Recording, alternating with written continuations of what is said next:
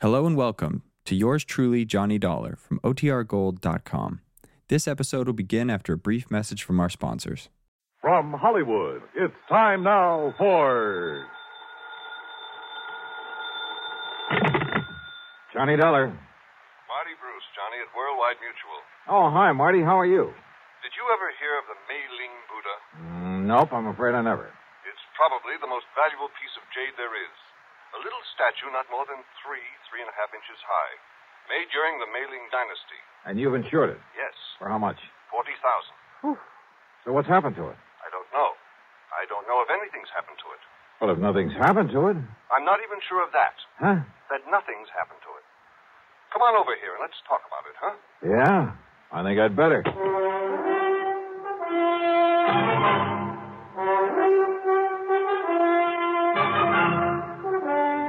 Bob Bailey in the exciting adventures of the man with the action packed expense account. America's fabulous freelance insurance investigator. Yours truly, Johnny Dollar.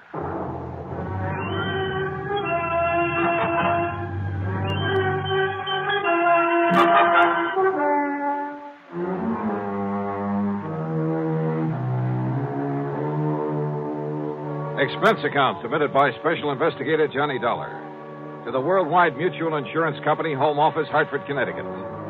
Following is an account of expenses incurred during my investigation of the Mei Ling Buddha matter.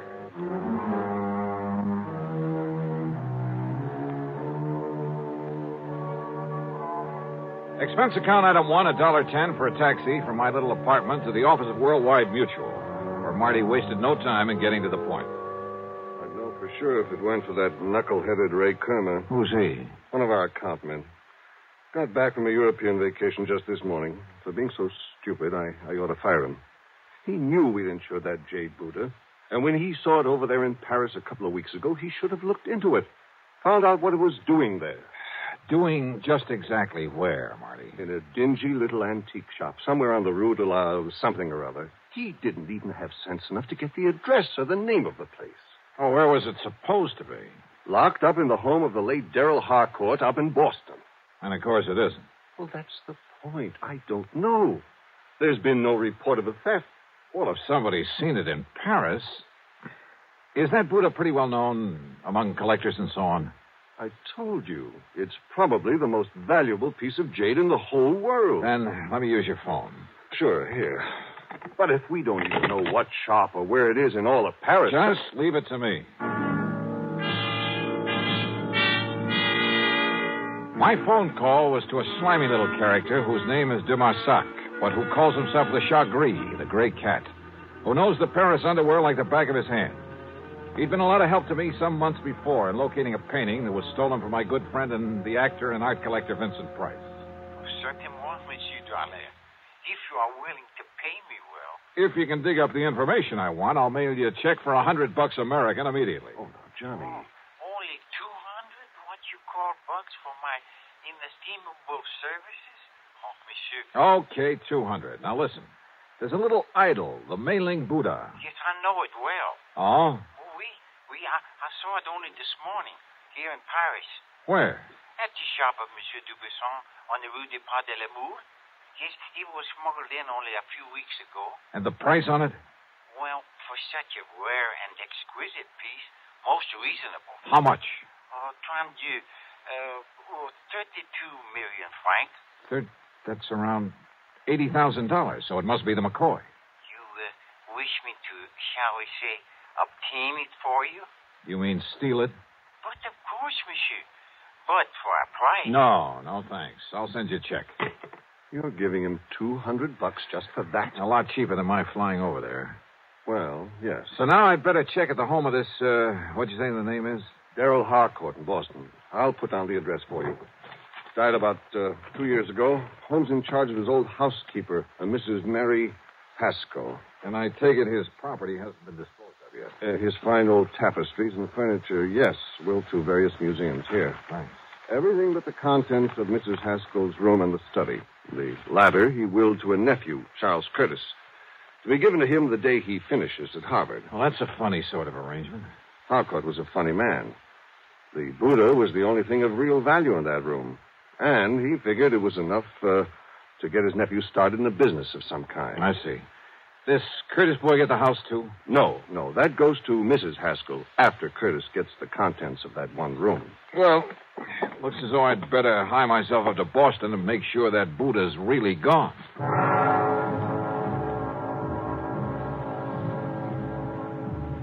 Item two, the $200 check to my informant in Paris, who was sure he'd seen the mailing Buddha, was sure it had only arrived there recently. But if so, why hadn't it been reported missing from the home of the late Darrell Harcourt up in Boston? Item three, 50 bucks deposited on a rental car. When I reached Boston, I headed west on Beacon Street, a couple of miles beyond Kenmore Square, and there on a little side street found the Harcourt home. It wasn't much of a place anymore. The lawn and garden had been neglected, and the building itself was in need of repair. The doorbell was the old fashioned kind. Yes. Mrs. Haskell, I'm Johnny Dollar, insurance investigator. Oh, of course. Do come in, Mr. Dollar. Rather dismal, desolate, isn't it? Ah, you live here all the time? I am responsible for this house until the terms of the will are fully met. That's when Charles Curtis finishes school. Yes. Of course, my own quarters at the back are as tidy as they've always been, and Mr. Harcourt's study is exactly as it was when he passed away. I want to see that study, Mrs. Haskell. Oh, no, Mr. Dollar. It's to be left as it is until Master Charles opens it to claim his inheritance. You're talking about the Mei Ling Buddha. And the furniture and books and things. How long since you've seen that little jade idol? Why, not since Mr. Harcourt died. I locked the door, and it hasn't been opened since, except that Well, I'm instant. sorry, but I have to look around in there. But, Mr. Dollar. you have the Of key? course. I keep it on this chain about my neck at all times. Let me have it, please. But, uh, Mr. Dollar, I- Listen, I can get a court order if necessary, but it would only waste time. But how am I to know if you're even. Well, that is. Here. Here, my credentials. I'm a fully authorized agent of the company that insured that Buddha. But I, I'm responsible. Has it occurred to you, Mrs. Haskell, that the mailing Buddha might possibly have been stolen? That's impossible. Is it? Okay, where's the study? I. I'll go with you. By all means. And I'll open the door. Here, now. This door looks a couple of inches thick. Just. Just like the one to the library, where Mr. Harcourt kept all his lovely tapestries. Oh, dear. Look at all that dust. Dust is right. It was on everything. The accumulation of a couple of years. On the desk, the chairs, the oaken floor, bookshelves, and tables. The room was dark and gloomy. Yes. It looks just the same, except for all this horrible dust. But as I told you, Mr. Dollar, this is the first time the door has been opened. Yeah. Now, where is the. Oops. Oh, oh, I hope you didn't hurt yourself. No, I, I just didn't see it. But he always insisted on keeping the electric fan on that little table next to the door. Yeah. Now, where's the Buddha? And the little wooden casket on the desk. And Uh, let's see. Hmm. Now. Well. I was afraid of this. Afraid of what, Mr. Oh, no. It's gone. The Buddha's gone. Yeah. Oh, no. I searched the room thoroughly and found no trace of the Mailing Buddha. Somehow, someone had got in that locked room and stolen it. It must have happened recently. A piece as valuable as that wouldn't be allowed to lie around for long. The Marsoc had told me it arrived in Paris only a few weeks ago, and I had no reason to doubt it. But how could anyone possibly have got in there without leaving marks in the dust that swirled about our feet every time we moved, that showed a clear imprint of every step we made, that left a mark on everything I touched?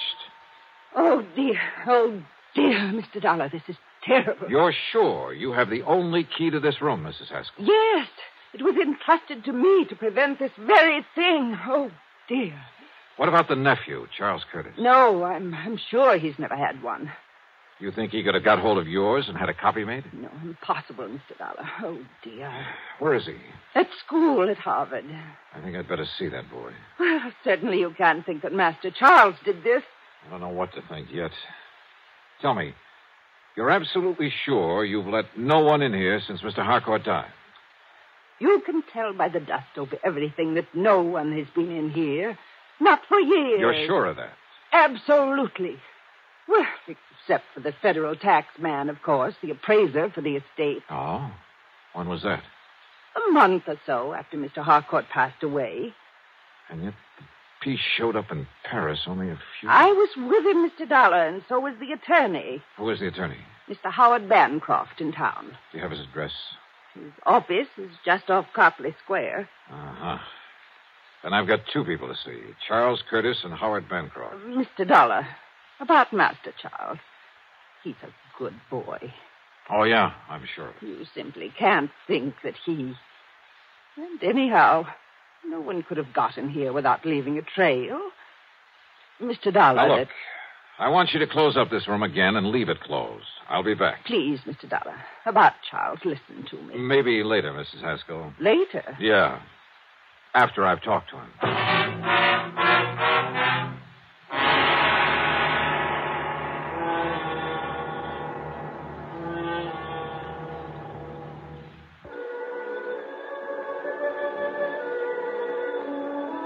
One thing puzzled me.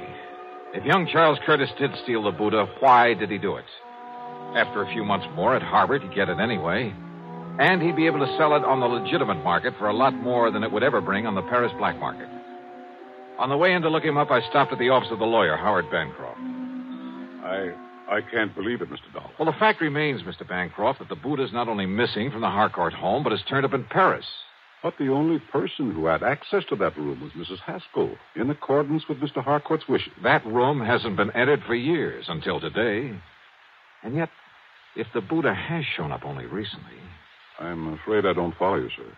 Mr. Harcourt willed it to his nephew, didn't he? That's right. Charles Curtis, when he finishes school. And he willed the house to Mrs. Haskell, didn't he? Yes. And it will be little enough reward for her years of service to him. How do you mean? Mr. Harcourt paid her very little during all those years. She, and I too, quite frankly, felt she was entitled to a great deal more. You see, his really valuable things, the collection of tapestries, he willed to various museums. So I understood. They were kept in an hermetically sealed room, the library, Hermetically sealed. practically. Didn't you notice the tremendous doors on the study and library, the sealed windows? Then how could any dust? Hmm. What? Um, about Charles Curtis, Mr. Bancroft. Admirable young man. In addition to the money his uncle always gave him, uh, well, his own family is very wealthy, you know. No, I didn't know. Yes. They've given him everything he wants, and it hasn't spoiled him a bit. Even during college? He's an excellent, hard-working student. He's going to be a lawyer, Mr. Dollar, and he'll be a good one. And maybe my thinking about him has been wrong. Oh, definitely. Why, Mr. Dollar, he's planned to donate the Mailing Buddha to a museum when it comes into his possession. So you see, Ah, it's just that after handling more or less straight insurance cases for so many years, I almost instinctively suspect anyone close to the, well, to the problem at hand. In this case, young Charles Curtis, even Mrs. Haskell, maybe even you. I beg your pardon. But I guess I'd better just shake the dust out of my brain and tackle this as a plain, ordinary. Wait a minute. Dust. Eh? It's a little matter of dust that really has me stopped. It makes it impossible for that room to have been entered since. Tapestries, you said. I mentioned them. Of course. How blind can I be? Eh? Look, you better get ready for some legal action on behalf of your client, the late Mr. Darrell Harcourt. What? I'm going to play a hunch, Mr. Bancroft. Maybe it's all wrong. Maybe it's crazy. But I'm going to play it to the hilt.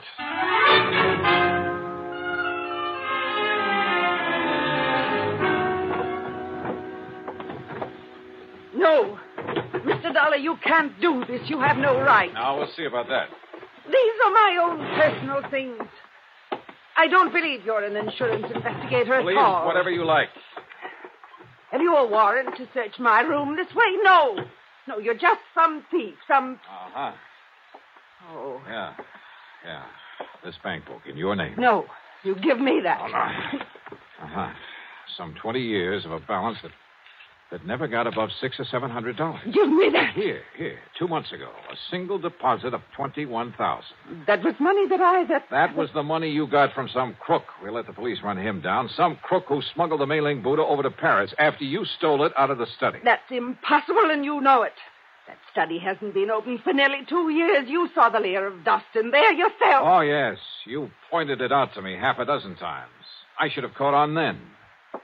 Come on. We're going into that study. Give me the key. Then No, I won't. I'll have to rip it off that chain around your neck. All right. Here. You saw for yourself. Yes, I saw it all right. And I didn't have sense enough to realize what kind of dust that was. Here now. Look at it. Full as earth. What are you talking about? about the old fashioned method of cleaning fine tapestries with fuller's earth. That's the way Mr. Harcourt cleaned them, isn't it? What difference does that make? And there's probably a supply of it down in the cellar somewhere that he always kept on hand. What if there is? That doesn't prove anything. Yeah, yeah, I was blind. Blind as a bat when I knocked over this electric fan that didn't have any dust on it. Because it's what you use to spread the dust. The fine particles of fuller's earth all over this room. A little sackful, maybe, held in front of the fan. Now, listen. And it left proof, apparently, that nobody'd been in here for a couple of years. Yeah, it had me fooled. But not anymore. Better get your coat, Mrs. Haskell. No. No. Dollar. I deserved far more from Mr. Harcourt for my years of service and of watching him squander his money on the idle tapestries and on that nephew who had money of his own. Now I have money. Plenty. Plenty, Mr. Dollar, more than I need. I'm an old woman. But you, you're young. Perhaps you could use some of it.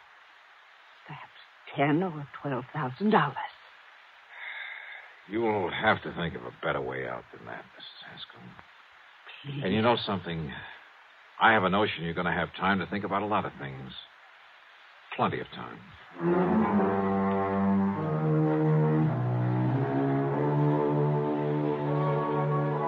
Yeah, I know. The Mailing Buddha still has to be brought back from Paris. Maybe I'll get the assignment. Maybe it'll go to one of our regular foreign investigators. As for Mrs. Haskell, well, I'm sure Mr. Bancroft will lose no time in taking whatever steps are necessary. So, expense account total, including mileage on my rental car and a few incidentals, well, call it 300 bucks even. Yours truly, Johnny Dollar.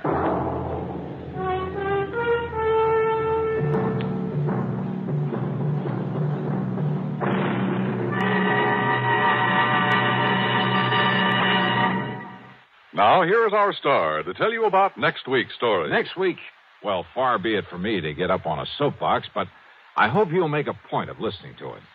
It concerns a lot of money in the wrong hands, in the hands of a bunch of kids too young to meet responsibility, too young to realize that cutting loose from family before they're ready can lead to trouble. In this case, murder. Yeah, I think you'd better hear it. So join us, won't you? Yours truly, Johnny Dollar.